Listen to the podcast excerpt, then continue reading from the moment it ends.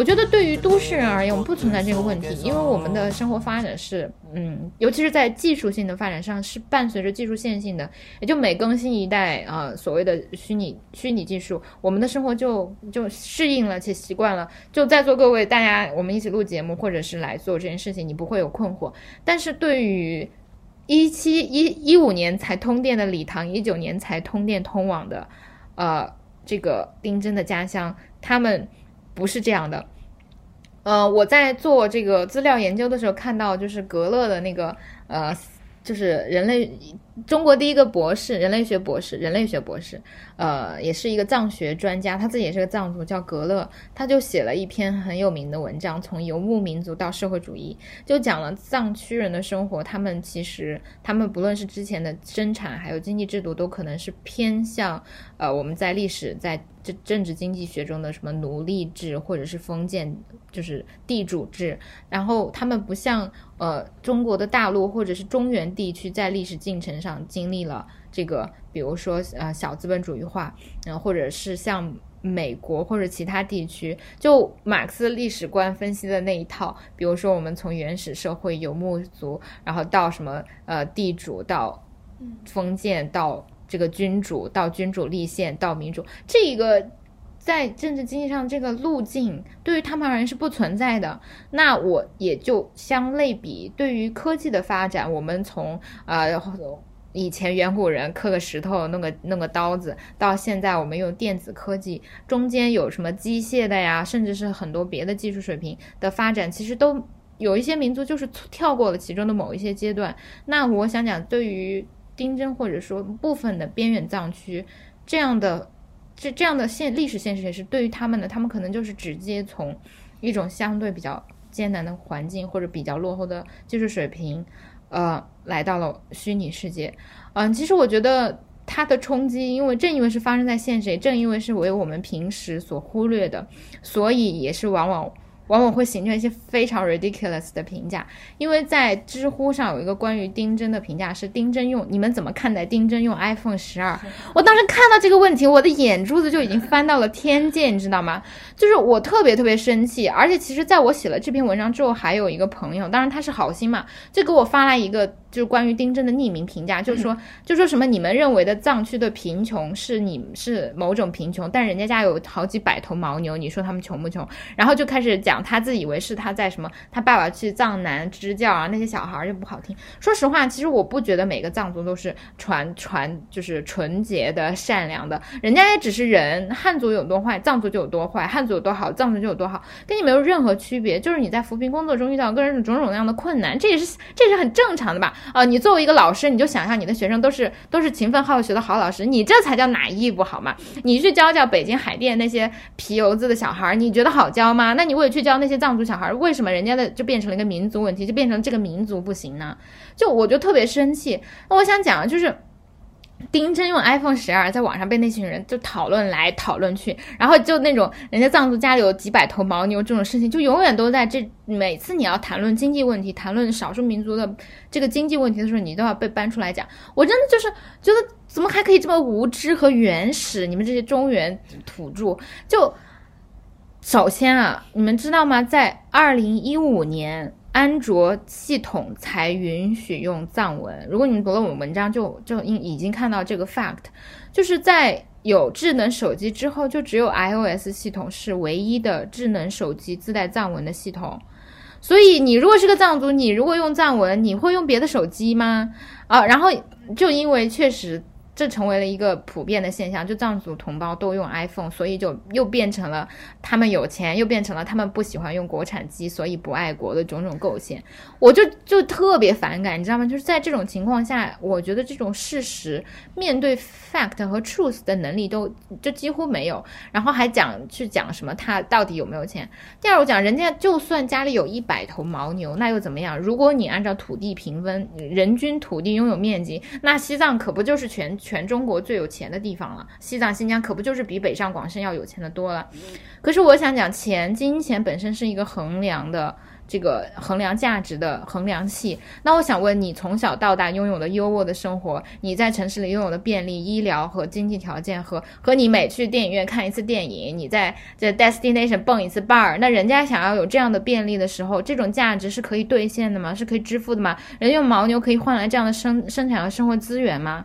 啊，等到人家用个 iPhone 手机了，或者人家现在红了，或者有所改变了啊，你又觉得他家有几百头牦牛是不需要改变的，人家就和牦牛过呗，就住睡在牦牛下呗，等等风来了就靠牦牛挡呗。就我就不知道这种极其邪恶的人，哎，当然了，就是这都是我心里的 OS，我只是在节目里就讲，我我我我又说多了。Anyway，就是关于这篇文章，嗯，有很多就是这样的话题是想。想要在这个问题上写下来了。我本来想做年度总结，但是说这篇文章说的太多了，我大概过一下吧，因为不想让这个节目变得呃更多，然后也想听你们，因为呃在这里大概说一下，就是今年今年其实发出来的文章有七篇，然后其实我写了八篇，有一篇还没有发出来。嗯，我这刚刚讲的丁真真的这一篇是在端传媒上发的，然后其实上一篇是在澎湃上发的，是关于。呃，冥婚、死亡和家暴的这一篇，啊，其实这篇我有特别特别特别多想说的，嗯，但是怎么说呢？今天的时间限制就不再特别深入的讲，然后我还是把时间留给嘉宾，尤其是杂艺，呃，或者是斗王，或者是呃这个呃碧池，就是你们可以讲一篇你们印象最深或者最有意见，或者是呃也可以是最喜欢或者无所谓的文章来讲吧。呃，我们群里有我的这个 list，你们各来说一篇吧。嗯，要不要从从谁想谁想先说？哎，我可以先说。其实，呃，对我其实对呆逼那个就是抗疫，就是疫情刚开始时候写的那篇，就是剃发哺乳那个与卫生巾抗议中被展演挪用与牺牲中国女性身体，我觉得对那篇印象还比较深刻吧，因为当时，嗯。就是新闻里面不是就是放大那些女护士，呃，被剃头的那个景象嘛，然后当时就感觉自己心里面感觉还挺困惑的，然后就看到这篇文章以后，我就觉得，呃，这篇文章其实就是，嗯，解释解释挺多这个我当时心里比较困惑的一些东西吧，就是确实可能是。比如说，你看到一个女护士，当她的头发被剃光的时候，你会觉得她和人们想象当中那种女性，呃，长发飘飘和所谓那种婚恋市场上那种，呃，特别好的形象，它是形成一个反差，然后就会让人们更加，呃，对这个，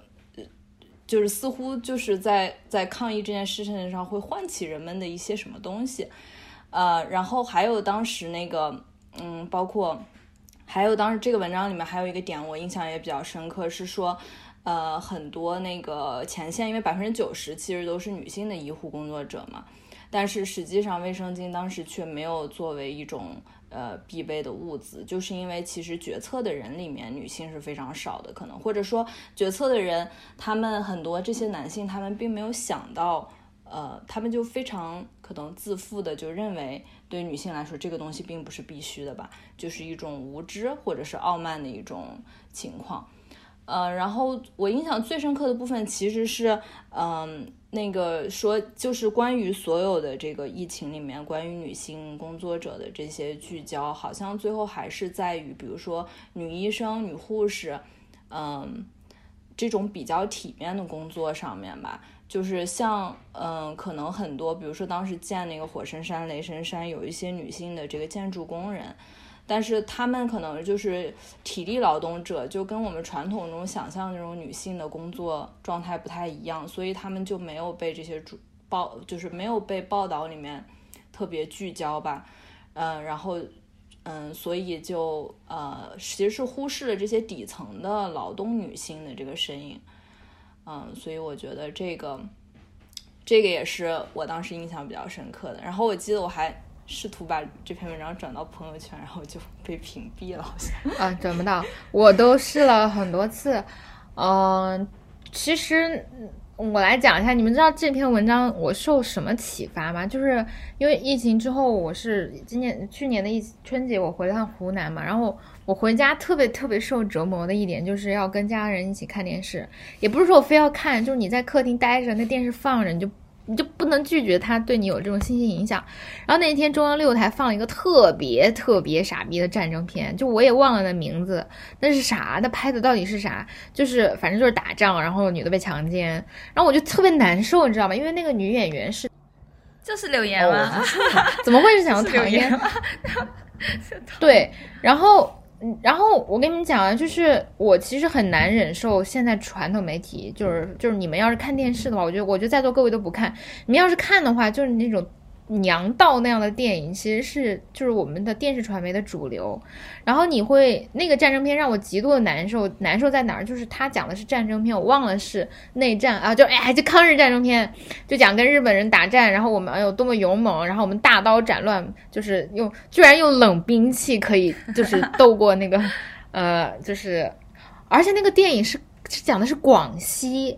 广西那一带。嗯，我我哎，我对不起啊，我实在想不起来了，因为我这个人的这个记忆点就很奇怪。但是我就记得特别清楚，他有一个，他有几个让我觉得印象极其深刻的是，第一是广西的民族是就是当地的，嗯，就是怎么说呢，就是 local military，我不知道这个在军事话语里怎么讲，和政府的统就是官方的呃军人还有一种这种就是。呃，矛盾吧。然后他们刚开始是不合不合作的，但是后来为了一致抵抗外侵，然后他们又合作了。这种叙事很常见吧，这也很正常，对不对？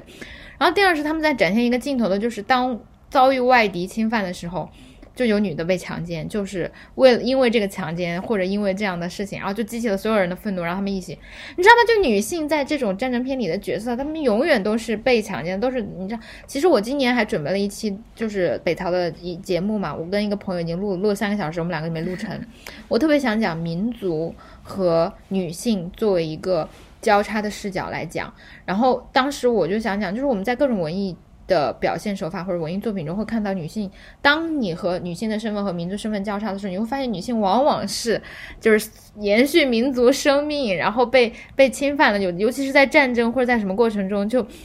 女性的身体就有一种这种民族隐喻，你知道吗？祖国母亲而不是祖国父亲，但其实这明明是父权的祖国。嗯，这种这种文化符号在那个电影里极其强烈，因为那女演员很好看，然后那甚至还出现了就是就是这种，你知道，就是有点色情擦边球的东西，然后我就太愤怒了，以至于我就想骂这个电影，然后我去豆瓣上搜嘛，然后我发现这样的主旋律电影下面居然有质量特别特别高的评论，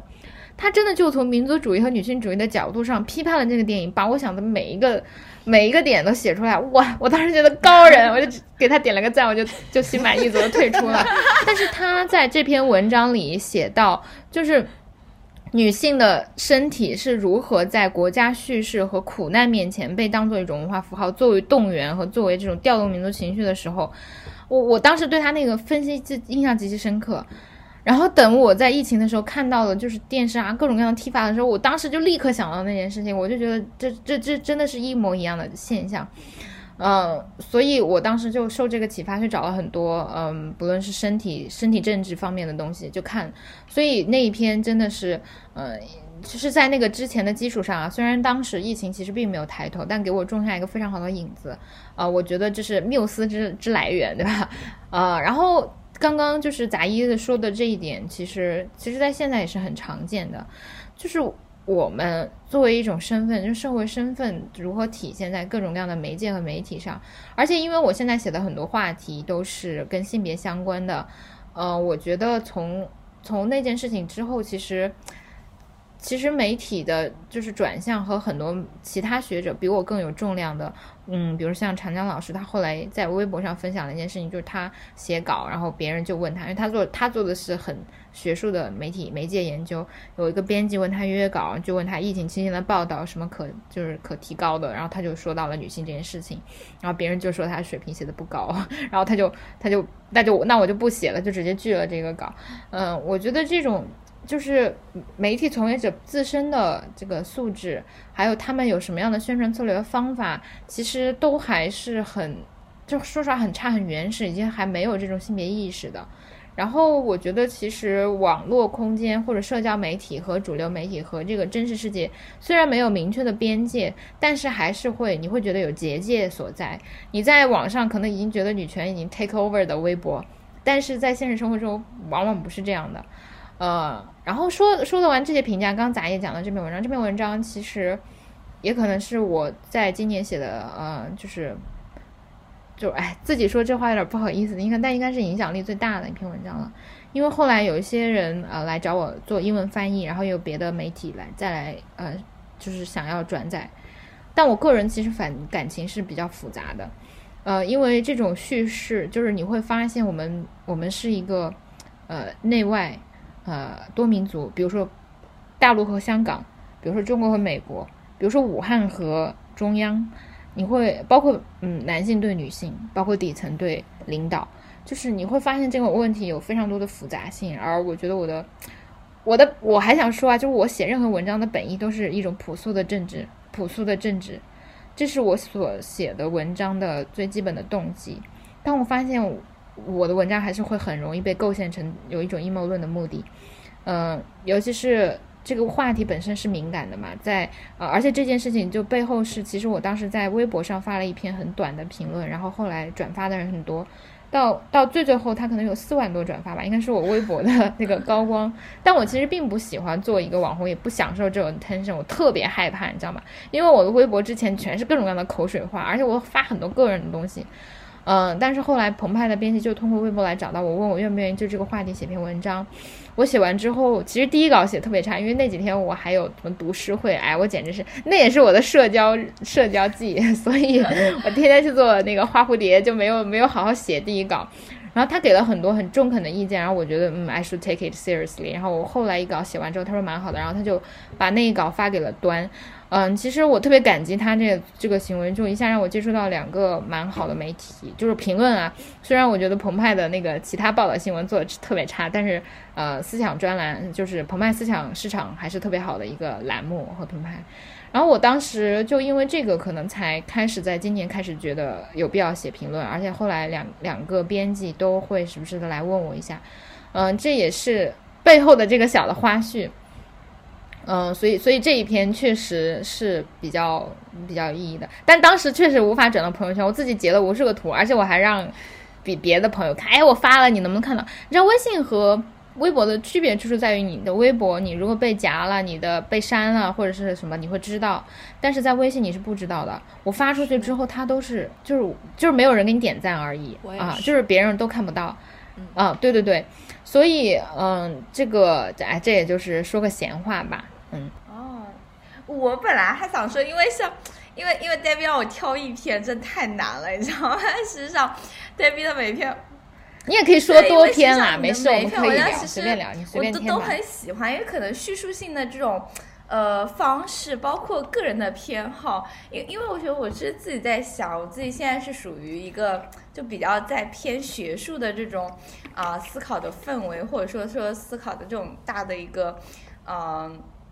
背景之下，所以像是呃，David 刚刚说他自己是自己就比较。朴素政治的这种我呢，其实我自己的我自己是挺喜欢这种风格的。另外的话，嗯，还是就是呃，不辜负大家的一个期望。就 David 作为女权战士啊，这确实很多篇的那个文章，其实给我挺多的惊喜的。就是特别印象很深的，就是包括呃，就刚刚达一说的那篇呃，康英的那个，其实我就我自己也很喜欢，但是。呃，给到我惊喜比较多的就是我，我觉得还是就是写那个呃卫生巾，还有说就是啊，包括提到就是那个冥婚的事情，就我我会觉得这些切入的角度很好玩，因为其实我刚我昨天还在跟我一个呃就是博士的师姐，她其实也是想做关于女权或者说女性主义这一块的博论的这样的一个呃方向，那我们就昨天一直在谈的时候，就会觉得。就是整个，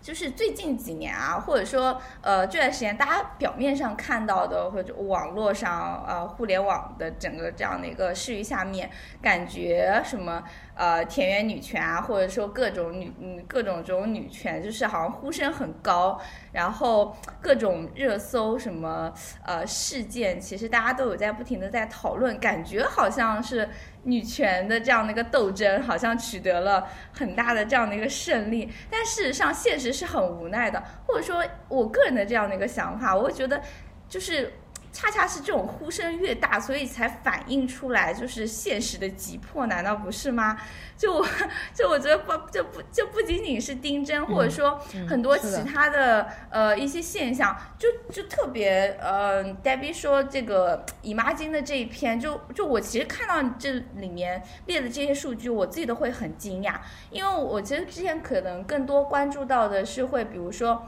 嗯。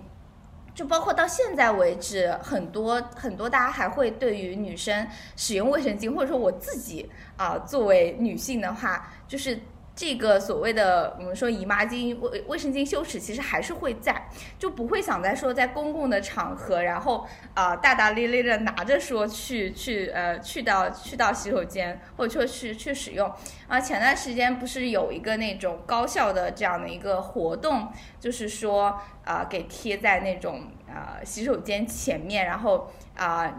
是由男生发起的，还是我本科的母校华政吧？好像是一开始掀起的，就是说男生然后把那些呃，就是类似于像呃捐赠或者说捐呃赠送的这样的姨妈巾放在女女女卫生间的门口，然后就说如果大家有需要的话可以自取，然后在。国内的呃高校还掀起了一波这样的一个呃小浪潮，我觉得可能更多是那种感慨。但戴维在文章里面写的这些数据，无论是说呃整个的这样的一个呃卫生巾的一个使用的一个占比，还是说就因此导导致的女性的贫困，其实我觉得这是一个很很好，或者说但是一个可能连我自己作为女生本身都会很容易忽视的这样的一个呃。角度，因为我也会觉得很惊讶，就是呃，后来我还专门去了解了一下，就确实是，虽然大家不相信，但是确实是有啊，有很，然后我会觉得很惊讶，就确实是，呃，像是沉默的大多数一样的，或者说沉默的多数人，他确实是没有办法发出自己的声音，就在大家。呃，就是追求进一步的呃经济发展、消费升级的时候，你是有有有这样的一一部分的底层的贫困的女性，在饱受着呃家暴也好，或者说呃各种嗯虐待，呃甚至贫穷到连最基本的姨妈巾都没有办法购买和正常使用的这种呃状况。就我们之前在嘲笑，就是印度。呃，这个国家怎么怎么去压迫女呃压迫女性？大家在嘲笑，就是在呃嘲笑在韩国女性的地位是什么怎么样怎么样低？然后包括那个就是很火的那个韩国电影八二年的金智英等等等等。但是在事事实上，我感觉始终在国内，就是无论作为男性还是作为女性，大家还是很避讳这一块的东西。就是实际上我们的问题其实不比别的。国家的问题要要来的要来的呃要要来的轻，或者说要要来的少，但是大家还是会觉得呃很不愿意，就是戳戳戳戳穿这一层窗户纸，呃，但是实际上说实话，我觉我觉得看了税率那一块，其实我们国家看起来要更加，就是我们的卫生巾的税率好像要更高。嗯，我我我觉得实际上这一块可能还都没有考虑到，就是从从立法者的这样的一个嗯层面上。我来讲一下，因为因为这一篇文就是这个话题有两个文章，呃，一个是澎湃的那个从从贫困的角度讲卫生巾，然后另外一篇是端的那一篇是从呃文化的角度来讲，就是性别的问题。我你们刚刚说那篇。澎湃的这篇我有特别多的 input，就是我想说，我每次在写文章里面，就我的文章怎么写呢？两天、三天，一般三四天就会写完。呃，那个，我觉得这一篇应该就用了两天。因为我每次写文章就是打开电脑写就好，就是这些数据都是站在前人的肩膀上写的。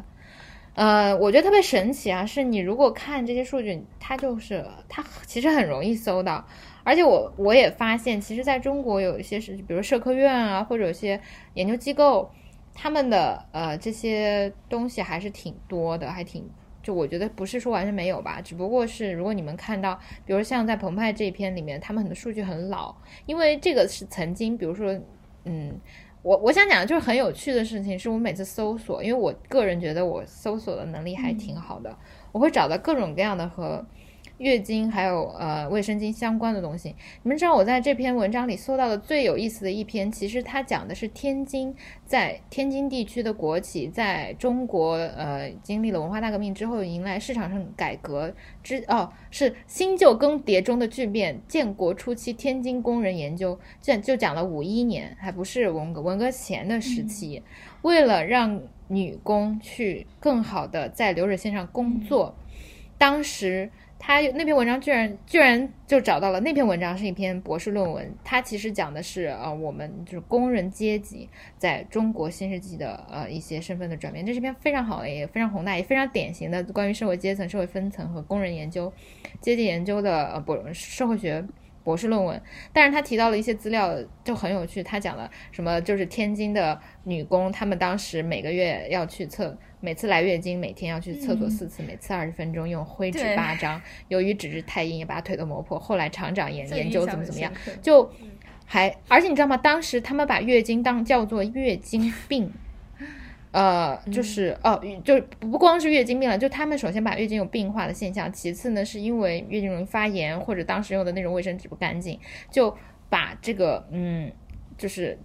他把它当做一个。就是我们当时什么大炼钢铁攻坚克难的一个问题需要解决，这是为了解放工人阶级的生产力的方式之一。所以就是让最后变成了让就是经过改善之后，女工跑厕所次数减少两次，每人每班节省四十分钟。于是女工对此反应满意，普遍反映共产党真好，连这个事儿也照顾到了。你知道吗？就是你看到这样的资料，你会特别惊诧，然后你会在写作过程中觉得其实很多，嗯，就我想说，就是评论写作也并不是空口无凭。嗯，我尤其是。就是还是蛮坚持质性和和和和量化的数据。就是我们在刚开始看到，不论是月经的嗯卫生巾普及率，呃棉棒普及率，还是后来我你们讲到的税率，各国的卫生巾税，以及现在卫生巾市场里面这个到底有多少钱花在营销上，以及它的定价是不是过高？其实我都是看了很多论文，有一些是关于卫生健康研究，像刚刚这样的就是工人这种是质性研究，其实还有很多财，就是券商财报，啊，因为你们知道，在这个券商研究里，行业行业研究就是纸质行业研究是有非常多的是关于就是嗯。就是这个已经上市的纸质公司，他们的各个产品结构，然后从他们在呃一个卫生巾品牌，从研发成本到生产成本到后来的营销等等，呃，所以其实我的我的这么就是这些评论中最像论文的，应该就是澎湃的这项散装卫生巾之火。就贫困为什么带有这样女性的面孔？但是对于我而言，最大的 take away 并不是呃我刚刚说的这些数据。其实这些数据如果是一个总结的话，那我也就是个搬运工了。而最大的一个就是一个目的是你要从这种现实生活中数据中总结出一种逻辑嘛。我觉得有一个极其好的典型的我在这篇文章中引用的案例是指女性因为月经带来的贫困，其实不是她的花销。就是如果我们说每如果我们以分析经济学的问题嘛。就是做蛋糕这种想法，就女性在做蛋糕，但是女性不被分蛋糕。就是在一个乡村扶贫工作的调查田野调查研究中，学者去一个乡村驻村嘛，然后他发现，每当家庭收入增多的时候，男性的消费是变多的，男性会买 买烟买酒，呃，他去就就比如说家庭收入来源是什么，也是开这种旅游的民宿，开妈妈工作坊。女性是制作蛋糕的人，因为其实家庭的大部分收入是女性提高带来的，是女性带来的提高。但是在消费上，他去这个村镇的小卖部发现，男性消费品的品类变得更加丰富，烟和酒的品类变得更加丰富，甚至智能手机或者智能手机也是先。如果一个家庭要先有第一部智能手机，那它的主人是男男人而不是女人。男性开始买各种各样的摩托车和其他的东西，但是不论是这个村这个村的人家庭是。平均家庭收入在增长的条件下，女性在月经上的嗯开销却没有增长，嗯，月经产品的品类就是卫生巾的品类却没有任何变化。呃，我想讲，就是我们在讲贫困问题的时候，更多的要看到这种结构性的问题。它这这也也就是结构性的不均，才让它成为一个性别问题，而不是一个经济问题。不是说我们中国人现在都太穷了，所以买不起卫生巾，而是这样的结构性不平等导致了我们女性在生产、在做更多的社会贡献、在参与更多的经济生产的过程中却没有受益。就最简单的用，就是所有经济学家特别喜欢讲的这个蛋糕的比喻，就是我们做了蛋糕，但我们没有被分到蛋糕。我觉得这是这篇文章就是最重要的 take away。然后这篇文章其实也是数据最详实，我当时找数据真找疯了，可能写文章就一天吧，找数据先先先用一天。嗯，我觉得这也是为什么就是当时月经贫困就就有就在网上讨论月经贫困的这个过程中嘛，很多人是觉得他不讲卫生，觉得他懒，他这个月月经钱不就是奶茶钱嘛，有什么不能挣的？就这样的话。其实我这全篇文章就是在反驳反驳这样非常就是拿衣服的评论吧。嗯然后就就着这篇讲下一篇啊，我先写了这一篇，然后这篇有点乌龙，是刚开始是澎湃的编辑来约了我，然后我正在写，然后这时候端传媒的编辑也来找我想写，我本来想一稿多投，但是可能 我还没有好到一稿多投的这个地步，然后我就说，我就我就同体操作自己写两篇，说实话，我真超级佩服我自己，因为你写完一篇之后你会有话题疲倦嘛，然后你在第一篇里你其实是不会有所保留的，就我写文章也。不会有所保留，呃，我觉得就贫困问题和经济问题，我第一篇已经穷尽了我能写的其他所有。但是啊，我觉得我还挺享受我现在在评论写作上的一个工作室，我和编辑还是会有一个蛮好的互动。当时端传媒的喵喵编还有就是嗯。呃服编就是他们都跟我来聊了很多思路，然后跟我讲了很多。因为其实我觉得他们很忙的。然后我们当时在微信上看选题会，那那都是像写文章一样，就一发来一个手机屏幕是读不完的那种一大块的文字。然后我觉得我还是蛮受益的，所以在这样的情况下，我也就写了。澎湃的后来第二篇就是，呃，为什么月经能够引起性别战争？就是讲，主要是从男性的角度上，讲为什么男性能够如此无知，对吧？然后这篇其实特别有意思，因为我在写上一篇的时候非常像写论文，又又因为有数据和主要是想写这种呃经济分配、家庭经济分配中的结构性不公的这种论调，就其实让那篇文章的文体完全是一篇论文，而不是而不是一篇评论。嗯，但是看完那一篇之后，嗯，端的编辑就建议我让我放开写，就是你可以带点情绪啊。那我说，哇塞，我你知道吗？我不论是之前写商业报道，还是之前写别的文章，我最难的就是在克服自己的情绪。然后编辑跟我说，你可以放飞点的情绪，我简直就是得到了那个加持，你知道吗？我就很开心。所以我第二篇文章就写的，其实这一篇的。就是呃，主观的东西其实会更多，尤其是我当时在这个文章里末尾把月经比喻成全人类的母亲河，就是我想扭转的，在第二篇文章里，其实更想扭转的是对于月经的羞耻文化，就如如同刚刚窦王所说，好像现在还是会有点不好意思嘛。我就觉得，嗯，其实其实，在文化里，女性的月经总是被构陷成不洁的呀、脏的呀，然后因为这样，还有还有对她的遮掩，我们会会。引来我们很多的问题，其实这是完全是一种性别上，或者是包括在月经的讨论中，还有很多男性自以为是的来跟我们讲月经应该是什么样的，月经到底痛不痛这种事情。所以其实这一篇完全是，嗯，就摆脱了经济的问题，从从男性从他们为什么会有错误的认认识，以及我们在就是就是月经是为我们女性所独有的事情上，怎么还可以缺掉话语权这件事情上来讲。然后我当时。嗯，就就讲了一点，就我觉得我们最后一段，我就写两条腿，我们女生每两条腿之间那个每个月畅流一次的血河，是全人类的母亲河。呃，关于就是我想讲，就是要缔造关于它的文明，必须从我们开始讲述书写关于它的故事开始，这是我们说话的权利，也是我们自己来定义我们自己发生在自己身上的事情。呃，我们的身体我们自己所有，我们的思想亦是如此。我觉得这个是我在编辑的鼓励下才能写出来的，我个人还比较满 满意的结尾。我觉得，嗯，就在那个自我压抑和自厌的写作过程中，其实很难得有这样的时刻，所以其实这一篇我还我还挺开心的。虽然其实这个话题可能不见得受更更受主流，或者是更像谈论中国问题那样会得到大家的重视，但是对于我个人而言，我觉得。呃，这篇我还挺挺开心的，对。其实是觉得就是，呃，还是很有必要，就是得有人就是戳穿这一层的所谓的窗户纸，或者说，呃，可能就是当男性普遍忽视，因为他没有办法感同身受，就像 Debbie 在文章里面提到的，就是这个东西，你你自己男男生，你这辈子也不会 也不会来月经，哪怕做了那个。呃，那个什么变性手术你也不可以。那当然，女性，然后女性又是在整个的这样的一个社会的呃架构文化也好，经济也好，就是整个还是受着很大的一个呃压迫跟跟跟跟跟跟挤压的这种状况下，其实大家还是会比较呃比比较潜意识的去选择回避谈论这个东西的时候，我觉得呃你在这个时候把把它就是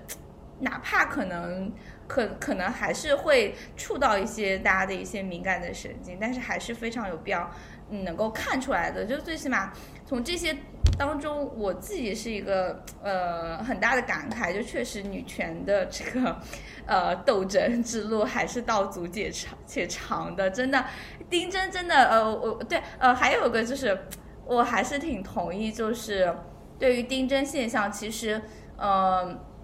可能能够比较引起大家的关注跟共鸣的是，大家 focus 在这种啊性别的问题上面。但其实我觉得更，其实这个只是它这个世界很小的一趴，就是其实更多的还是可能要去做从更从从从更加宏大的这种这种视野去呃去看，嗯，所以我就不啰嗦了，然后让碧池哥哥说话，因为我一直很期待碧池哥哥的发言。哎呀。来，让我从中剪一篇吧，我剪一篇 J.K. 吧。没有，其实就是，哎，我觉得就没有必，就是没有必要继续夸呆逼啊。我觉得呆逼已经受到了过多的赞誉，就是到此为止吧。然后，呃，只是想从那个 J.K. 这篇文章里面想想说一点，就是从这篇文章里面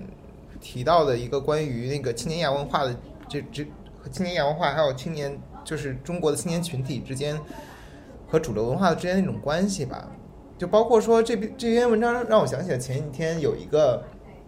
呃，